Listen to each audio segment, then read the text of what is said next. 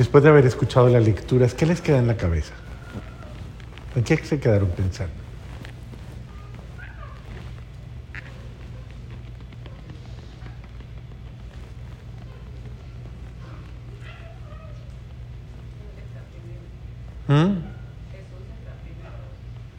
¿Jesús qué? Es primero. ¿Qué más? ¿Perdón? ¿No escuché? Servir, Martica. Servir. ¿Qué más?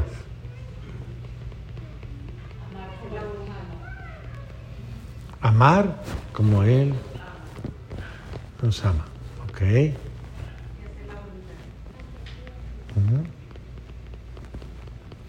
¿De qué hablaba la primera lectura? De ser sinceros de corazón y amar a Dios de corazón, no de actos para afuera, ni de labios para afuera. Ajá. Entonces hablaba un poco de la coherencia que debe existir entre mis rezos, mi vida espiritual, mis acciones espirituales, en las cuales muchas veces me refugio yo, porque eso nos puede llegar a pasar, ¿no? Que nos refugiamos en expresiones espirituales para sentirnos buenos, ¿no? E incluso hasta en la culpa, hasta en arrepentimiento. Porque hay gente que busca, no ustedes, obviamente, pero hay personas que les gusta buscar en las cosas espirituales como un calmante o como un refugio a sus maldades, a sus cosas incorrectas, y sentirse de alguna manera buenos.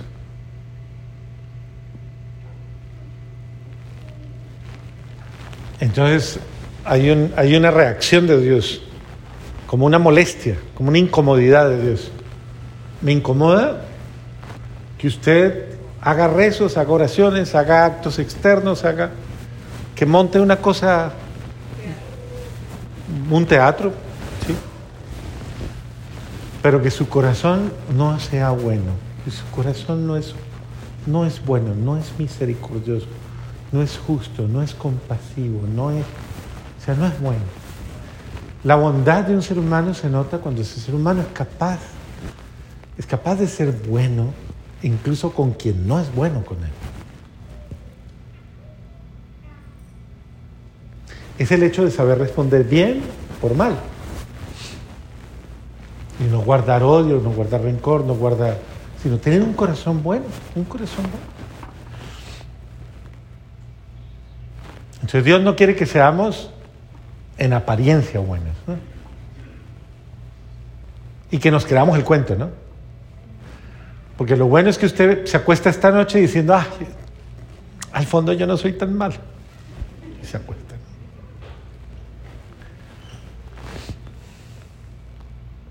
Y al fondo no somos malos, pero sí somos muy mediocres. En la forma de sustentar nuestras acciones, con acciones reales de vida. Bueno, ¿qué dice el Evangelio?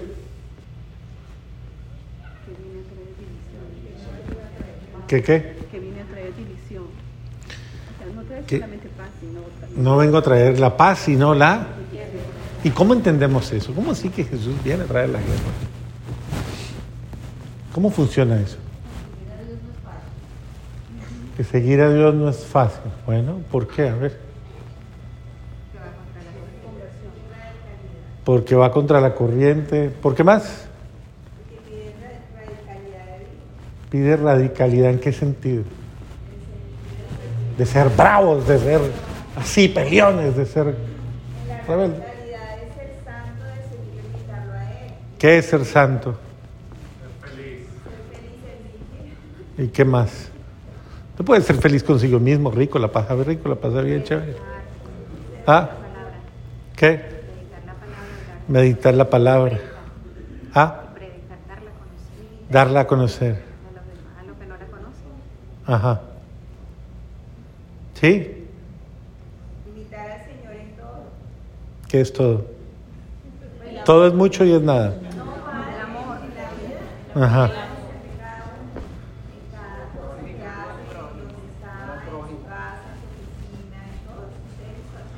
Ajá.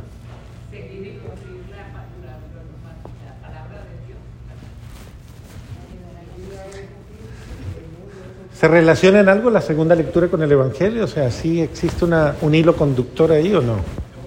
¿Cuál es el hilo conductor? O sea, ¿qué es lo que une las dos ideas? ¿Qué? La coherencia de vida.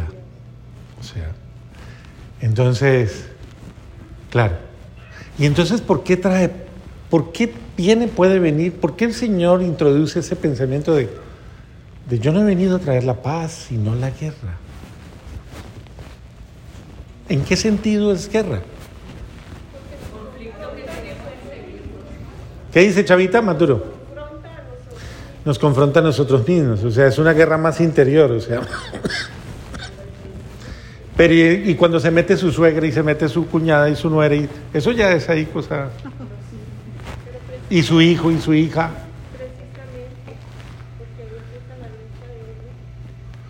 Correcto.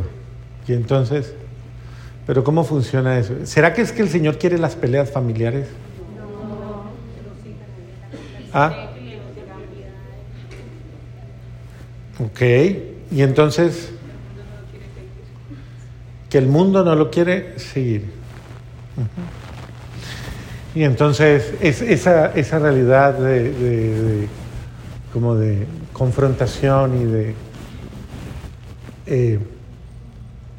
porque es curioso, ¿no? Es curioso. Jesús es el príncipe de la paz, es de la armonía. Él no puede dar de lo que no tiene. Y sin embargo está usando una premisa muy fuerte. No he venido a traer la paz, sino la guerra. Y por mi causa. ¿Cuál es la causa de Jesús? ¿Cuál es la causa de Jesús? ¿Cuál es? El amor. ¿Y cómo es que el amor divide? ¿Cómo es que el amor puede generar guerra? ¿Cómo es que el amor puede generar? ¿O no es el amor el que genera guerra? ¿O cuál es el papel de esa realidad? O sea, ¿cómo es que yo te quiero, te amo, pero para mí? Sí, a ver, no sé, no entiendo. Ayúdenme a entender. El padre está confundido, perdón.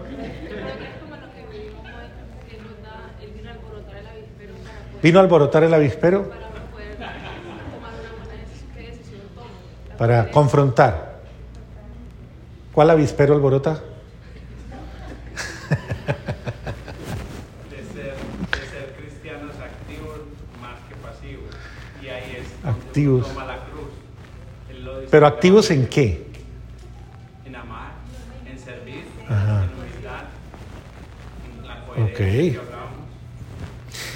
Ok. Ok, pero ¿qué se puede mostrar molesto? ¿Por qué puede haber molestia? Si amar es el punto, si es la esencia, si el amor al contrario, el amor no está llamado a generar conflictos. Pero ¿por qué hablamos en un contexto de amor o en un contexto las tres características de Dios, amor, verdad y vida? ¿Cómo hablar de que ello puede generar en un momento determinado confrontación?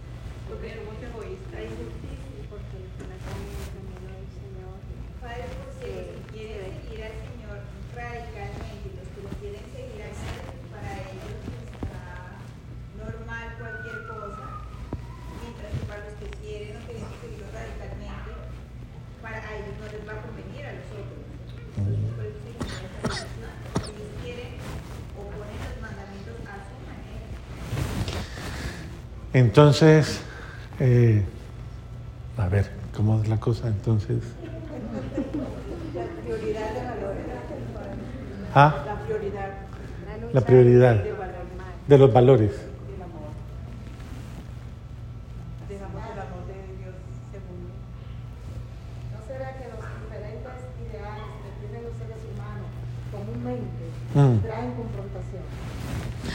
Los diferentes ideales que tienen los seres humanos traen confrontación. Comúnmente puede ser ideales que profesan una fe, el otro profesa otra. Claro. Entonces, comúnmente hay choques Bueno, los seres humanos todos somos diferentes, no somos iguales. Nadie piensa igual a nadie. Nadie siente igual a nadie. Todos somos absolutamente diferentes. Claro. Entonces, tal vez hemos malinterpretado el amor. Tal vez hemos malinterpretado la verdad. Tal vez hemos malinterpretado muchos de estos valores o de estas, y de pronto los relativizamos a nuestras conveniencias personales. Y miren que esto funciona muy fácilmente cuando sustentamos nuestros propios criterios en la vida. Entonces, para muchos el amor es amor cuando nos conviene y como nos conviene. La verdad es verdad como me conviene y de la manera que me conviene. Y muchos otros valores se van relativizando en la medida en que de alguna manera son o no son convenientes. Y son interpretativos de nuestra parte. Yo pienso que nuestro Señor, Él fue muy claro en su expresión de amor. El amor que Jesús nos dio es el amor que da la vida. Es el amor que está dispuesto a dar la vida. No a pelearla, o a arrebatarla, o a forzarla, sino el amor de Jesús es el amor que da la vida. Y de alguna manera es un amor que va en contra de todos nuestros principios porque es un amor que lleva a la negación total de mí. O sea, el que quiera ser mi discípulo, nieguese a sí mismo, tome su cruz y síganme. Y el que ame su vida en este mundo, como dice hoy, la perderá. Pero el que dé su vida por amor a mí, la ganará. Entonces, amar a quien nadie quiere amar, eso... Servir a quien nadie quiere servir. Y así sucesivamente, o sea, ser bueno con quien nadie quiere ser bueno. Esto tal vez genera un poco de conflicto. E incluso quien es amado, aunque no se lo merezca, hay gente que incluso se molesta porque la quieren, y los que saben amar con el amor de Dios. Les molesta el amor de los buenos. Acuérdense de la historia que yo les he contado mucho de San Martín de Porres. ¿Se acuerdan? La del mulatito, que él aprendió a sacar dientes.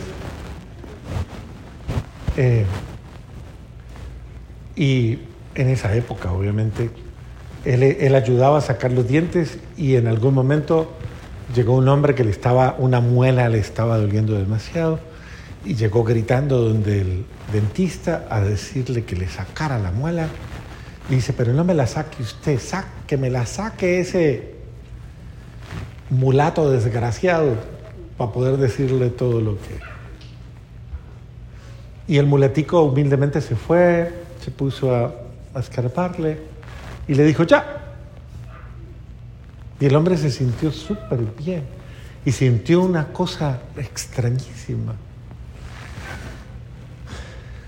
Y entonces él se quedó mirando con el cariño con que el mulatico lo había tratado y le dice, ¿por qué me quieres si yo te odio? Y el mulatico le dice, porque quiero con mi amor sanar tu dolor. Entonces, incluso hay personas a las que tú, amándolas o queriéndolas, ellas te van a despreciar. Pues el Evangelio de Cristo es el Evangelio de la contradicción, de alguna manera, que va en contravía. Y es el Evangelio, básicamente, que da la vida por el otro. Ese Evangelio lo hemos perdido mucho porque nosotros le hemos metido mucha razón al amor, mucha lógica al amor. Y entonces hay muchos motivos para poder amar, o muchas razones, o mucha lógica para poder amar. Pero amar solo por amor, eso no es capaz. Entonces, claro que sí, la confrontación, como decía Chavita, puede venir en lo más profundo de nuestro ser, en cuanto a que verdaderamente yo debo confrontar mi verdadero amor honesto o mi amor falso. ¿Qué combate tan fuerte el que tiene que dar quien tiene que aclarar sus sentimientos para no ser un hipócrita? Usted puede ser un hipócrita muy fácil. De hecho, ¿cómo se llama el arte de la hipocresía? ¿Cómo se le llama el arte perfecto de la hipocresía? ¿Cómo se le llama? Diplomacia. Es la gente que sabe decir las cosas más hipócritas de la manera más elegante.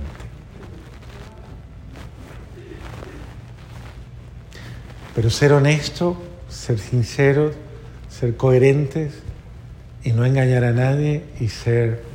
Esto trae una confrontación bastante fuerte para cada uno de nosotros. Y Dios quiere que nosotros ese combate interior no lo vivamos con el otro, porque el otro no es mi enemigo. De hecho, mi única obligación con el otro es aceptarlo como es. Pero eso cuesta y eso es un combate muy fuerte. Yo tener que aceptar a la otra persona como es y quién es, eso no es fácil. Eso es un combate bastante grande.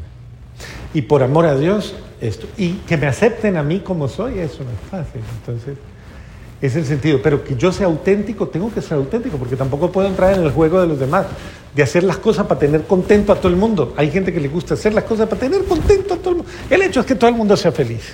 Entonces, le digo a la gente lo que le conviene, o le esto, o le apoyo en lo que le conviene. El hecho es que todos sean felices. ¿Usted es feliz? Sí, yo soy feliz. Ah, bueno, entonces yo también soy feliz. Somos felices.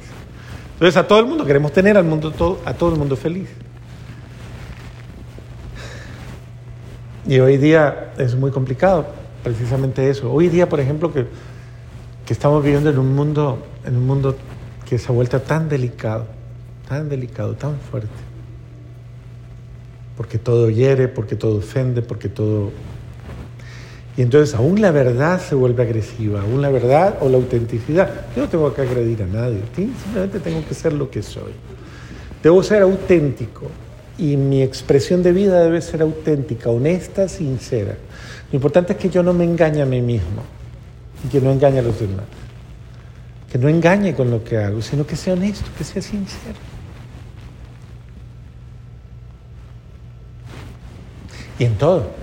Absolutamente, en tus relaciones familiares, las relaciones de la familia, que es lo más conflictivo que pone el Señor ahí, es que en las relaciones de familia hay cosas muy agresivas y muy tensas, muy fuertes, muy duras. Y como la familia es el espacio donde la gente más se hace daño, más se violenta, más se maltrata, más se agrede, justificados en que son familia. Yo digo lo que pienso, yo digo lo que quiero, yo digo lo que siento. Y a mí me tienen que aguantar, ¿y qué? Y pues si yo soy así, pues qué problema. Pues así soy, me aceptan así o es un problema. Es complicado. Porque en la vida familiar uno constantemente le está imponiendo a los demás sus maldades.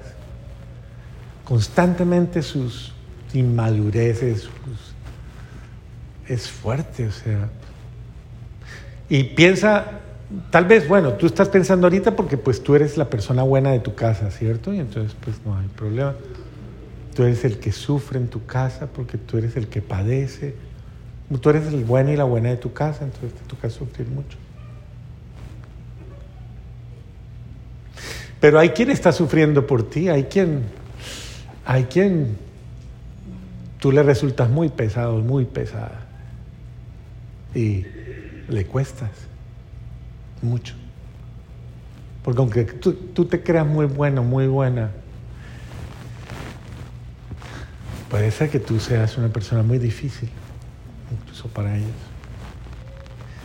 Entonces uno tiene que tener mucho cuidado con eso de hasta qué punto soy yo la víctima o hasta qué punto soy yo el victimario.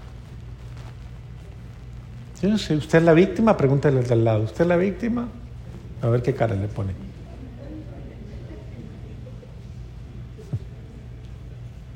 O usted es el victimario o la victimaria, es decir, quien produce dolor, quien hace la vida difícil, quien la hace dolorosa. Bueno, el hecho es que el Señor no quiere que le rindamos un culto falso, sino rompa las estructuras de desamor, haga lo que debe hacer y ese será su culto grato a mí.